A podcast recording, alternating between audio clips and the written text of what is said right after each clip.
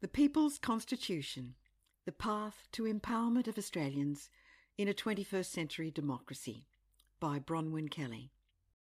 Read by Bronwyn Kelly. Chapter 6, Part 2 Australia's Record of Abuse of Human Rights.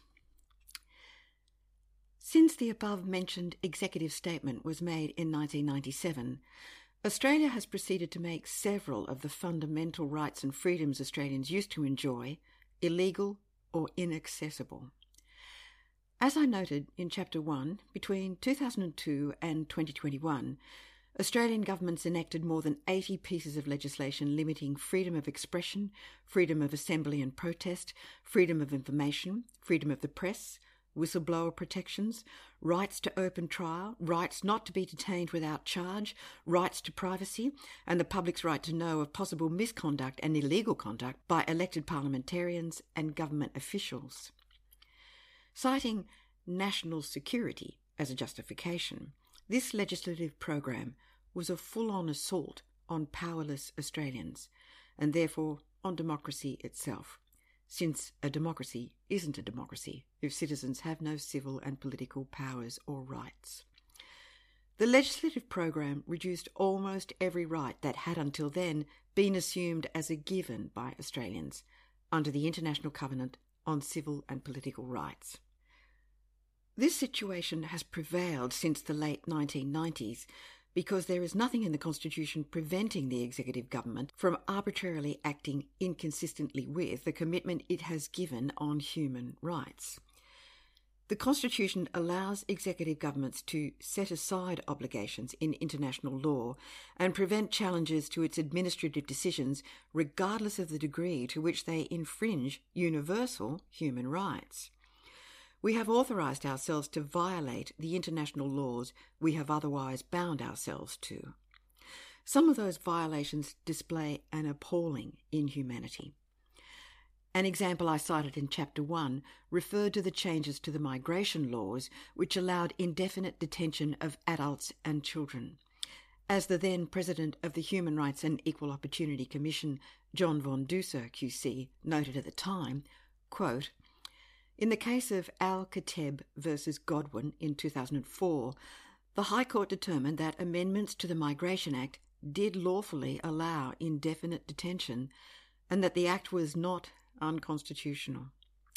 This ruling pertained even though the detention was recognised as arbitrary and contrary to Article 9 of the International Covenant on Civil and Political Rights. The court held Parliament had sufficiently expressed its intention that children could be detained, notwithstanding that their detention ran foul of human rights principles. Unquote. It is hard to think that we, or at least our parliaments, could sink lower than this. But migration is not the only area where Australia has refused to confer and observe universal human rights in addition to the reservations mentioned above in relation to Articles 10, 14, and 20 under the International Covenant on Civil and Political Rights, Australia employs a wide range of administrative, policy, and legislative mechanisms in denial of human rights. As such, Australia has received repeated adverse reports on its performance in human rights, both from the United Nations Human Rights Committee and the United Nations Human Rights Council under the process known as the Universal Periodic Review, or UPR.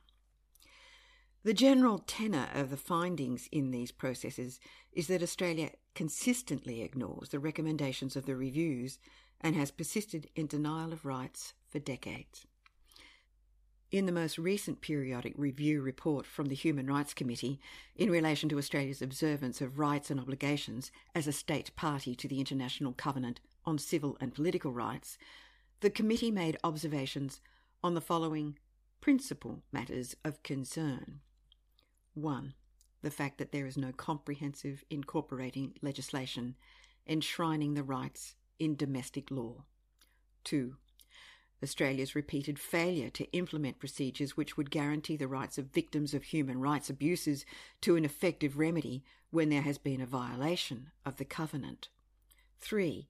The fact that, despite the introduction of the Human Rights Parliamentary Scrutiny Act 2011, which requires all new legislation to be accompanied by a statement of compatibility with human rights, and a joint parliamentary committee on human rights to scrutinise bills for incompatibility with human rights, bills are still passed into law without the required reviews or with poor quality compatibility statements. Four, political attempts to discredit the work of the Australian Human Rights Commission in ways that might threaten its independence and the high public esteem in which it is held. 5. The haste with which some counter terrorism measures have been adopted, which unnecessarily restrict human rights in a manner disproportionate to the risk of terrorism. 6 the failure to review the compliance of counter-terrorism measures with the Covenant to check that any limitations of human rights for national security purposes serve legitimate government aims are necessary and proportionate to those legitimate aims and are subject to appropriate safeguards. 7. Reports of discrimination on the basis of ethnic, racial, cultural, or religious background and a failure to prevent discrimination, incitement to racial violence, and hate speech in accordance with Articles 19 and 20 of the Covenant. 8. The persistence of violence against women and its disproportionate effects on Indigenous women and women with disabilities. 9. The then still applicable explicit ban on same sex marriage due to a Howard era amendment of the Marriage Act 1961 to restrict equity of access for same sex couples to the benefits and protections of the institution of marriage and the unacceptability of a plebiscite as a decision making process on this issue. 10.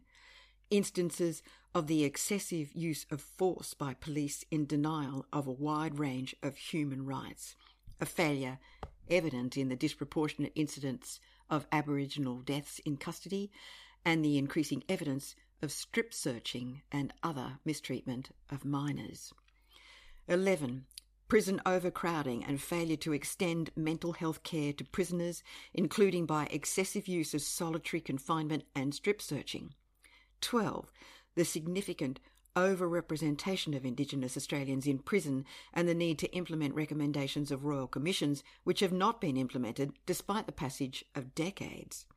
13 the extreme difficulties in obtaining native title and in obtaining compensation where native title has been extinguished or where Indigenous children have been stolen. 14. The fact that the domestic legal framework governing extradition, transfer, or removal of non citizens, including asylum seekers and refugees, does not afford full protection against refoulement. 15 the unjustifiable claim by the Australian government that it does not have control over or legal responsibility for refugees arriving by sea when they are taken to offshore processing facilities funded by Australia, such as Nauru, and 16. The need to shut down offshore processing and protect the rights of all asylum seekers. The above list does not represent the full list of Australian government failures in observance of obligations we have freely accepted to protect human rights under the International Covenant on Civil and Political Rights. And it does not touch on the litany of our failures to observe obligations under other covenants. Australian governments have submitted various distracting arguments to human rights committees at the UN and in other documentation in support of their case to deny human rights. But these have often been supported by plainly false statements. For instance, in official policy, the Department of Foreign Affairs and Trade attempts to extenuate the fact that Australia has no comprehensive incorporating legislation, that is, we have no charter enshrining human rights in our domestic law, by making the following entirely misleading policy statement. Quote, Although the Australian Constitution does not contain a Bill of Rights, it does contain five express guarantees of rights and immunities.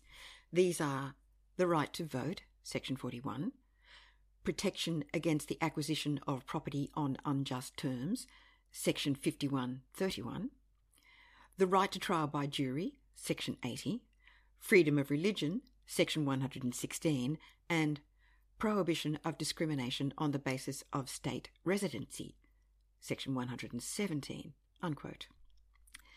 This statement may be reasonably accurate with respect to the right to freedom of religion. That is probably our best protected human right under the current Constitution. But otherwise, this statement is culpably misleading in relation to the purported express guarantees because 1. The right to vote is not guaranteed at all. The very wording of Section 41 makes it apparent that the right to vote can be discontinued, as it is for prisoners, and as it can be on the grounds of race under Section 25, and as it probably can be when several other sections are invoked. The section only operates where a state law already allows a person to vote. High Court decisions and other reviews, such as the 1998 Constitutional Commission, have made it clear that, quote, the Constitution does not guarantee a right to vote. Unquote. And the Constitution does not guarantee voting consistent with the fundamentals of democratic suffrage, that is, that it be universal, equal, and secret. 2.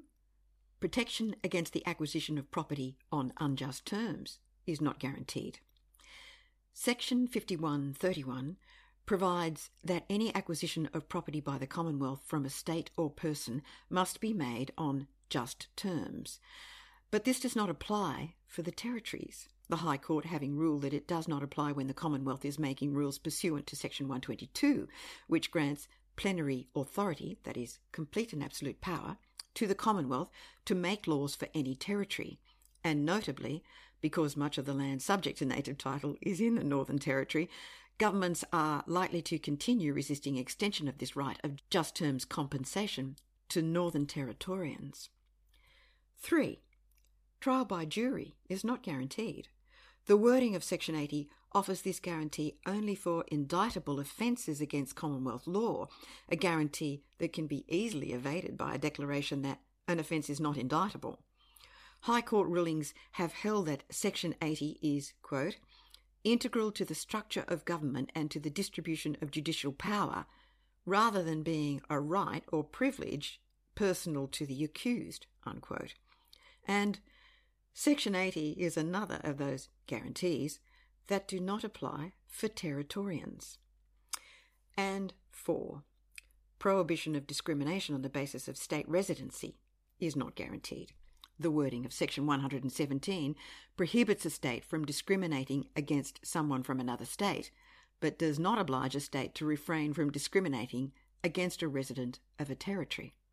In fact, in all four of these cases, it is apparent that citizens of territories in Australia have fewer rights than citizens of states.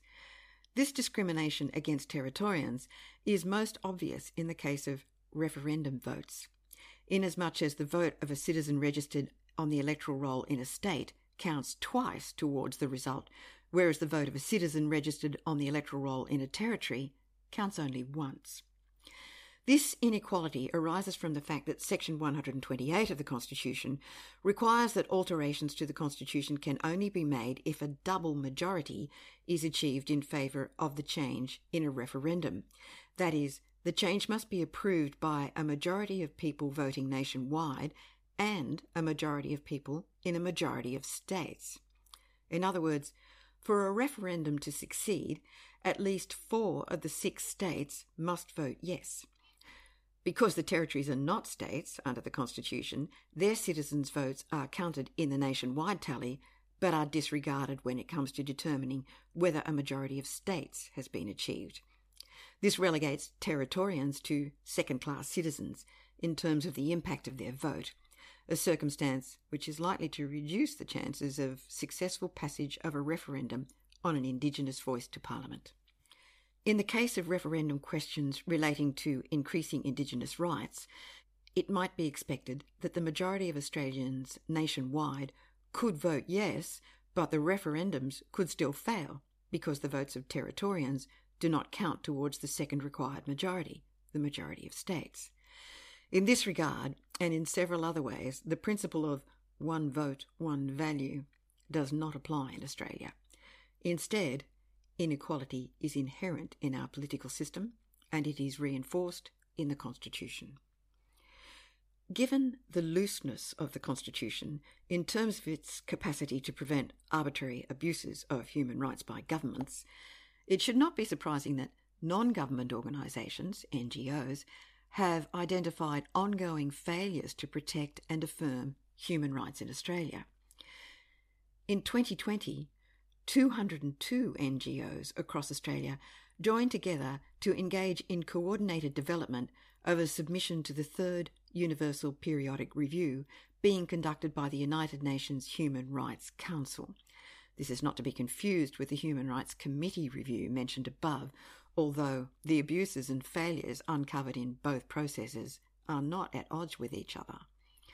Both processes uncover alarming failures which have been ongoing for years to decades. The NGO report in 2020, called Australia's Human Rights Scorecard, identified a number of failures, including the following 1. The Constitution does not support self determination and enables the Parliament to enact race based legislation, which is having particularly harmful effects on Indigenous Australians, non whites, women, children, gender diverse and disabled people, and non Christians. Two, Australia continues to fail to fully incorporate international human rights obligations into domestic law. Three, Australia has not compensated the members of the stolen generations in some jurisdictions. Four, Australia has failed to ratify key international human rights instruments, including conventions covering migrant workers and enforced disappearances. 5. Australia has not withdrawn reservations to existing ratifications and has not implemented a number of previous UPR and UN recommendations. 6. Australia has not adequately funded social and community services to underpin the realisation of human rights. 7. Mechanisms such as the cashless welfare or debit card and the community development program discriminate significantly against Indigenous people, for instance, in making them work for welfare payments and imposing a disproportionate number of penalties for non compliance. 8. Legal arrangements for water rights and mineral rights severely impact the health, well-being, cultural cohesion and sustainability of Indigenous communities. 9. The Native Title Act 1993 is fundamentally flawed, favours mining interests, and is inconsistent with the principle of equality before the law. 10. Australia remains the only former British colony without a treaty with its First Nations. 11. Asylum seekers, including children and stateless persons, remain subject to mandatory, indefinite, and non reviewable detention. Some people have been held in immigration detention for over 10 years. Since 2015, detention facilities have become more prison like. Use of force has become commonplace. 12. Debate about population, national security, and crime has seen a sharp rise in anti immigration sentiment. 13. Australia has not fulfilled its 2016 UPR commitment to use existing human rights mechanisms to report on and protect the rights of older persons, nor to include an older people section in their UN reports. Australia is largely disengaged from the open ended working group on ageing. 14. A range of democratic freedoms have been withdrawn or reduced, such as rights to free speech and protest. 15. Legal assistance is wholly inadequate and the legal aid sector is underfunded. 16. A whole range of other abuses are noted relating to health, the prison system, policing, poverty, housing and homelessness, and conditions for workers. 17. Australia is failing to prevent human rights harms caused by climate change. Australia's emissions are increasing, its 2030 emission reduction target is inadequate, and it spends more money on supporting fossil fuels than climate action. 18. Australia is failing to implement appropriate measures to ensure all persons have the capacity to adapt to climate change and provide a just transition for workers and communities. 19. Australia is failing to ensure equity in climate action and ensure meaningful participation in decision making. And 20. Australia is failing to assist developing countries to mitigate and adapt to climate change. All up, Australia's record on human rights marks it out as a serial abuser of rights, not a supporter. But this can be reversed if we examine the causes. In the next section, I will set out some of the key factors that are causing the trend towards abuse of human rights by and in Australia.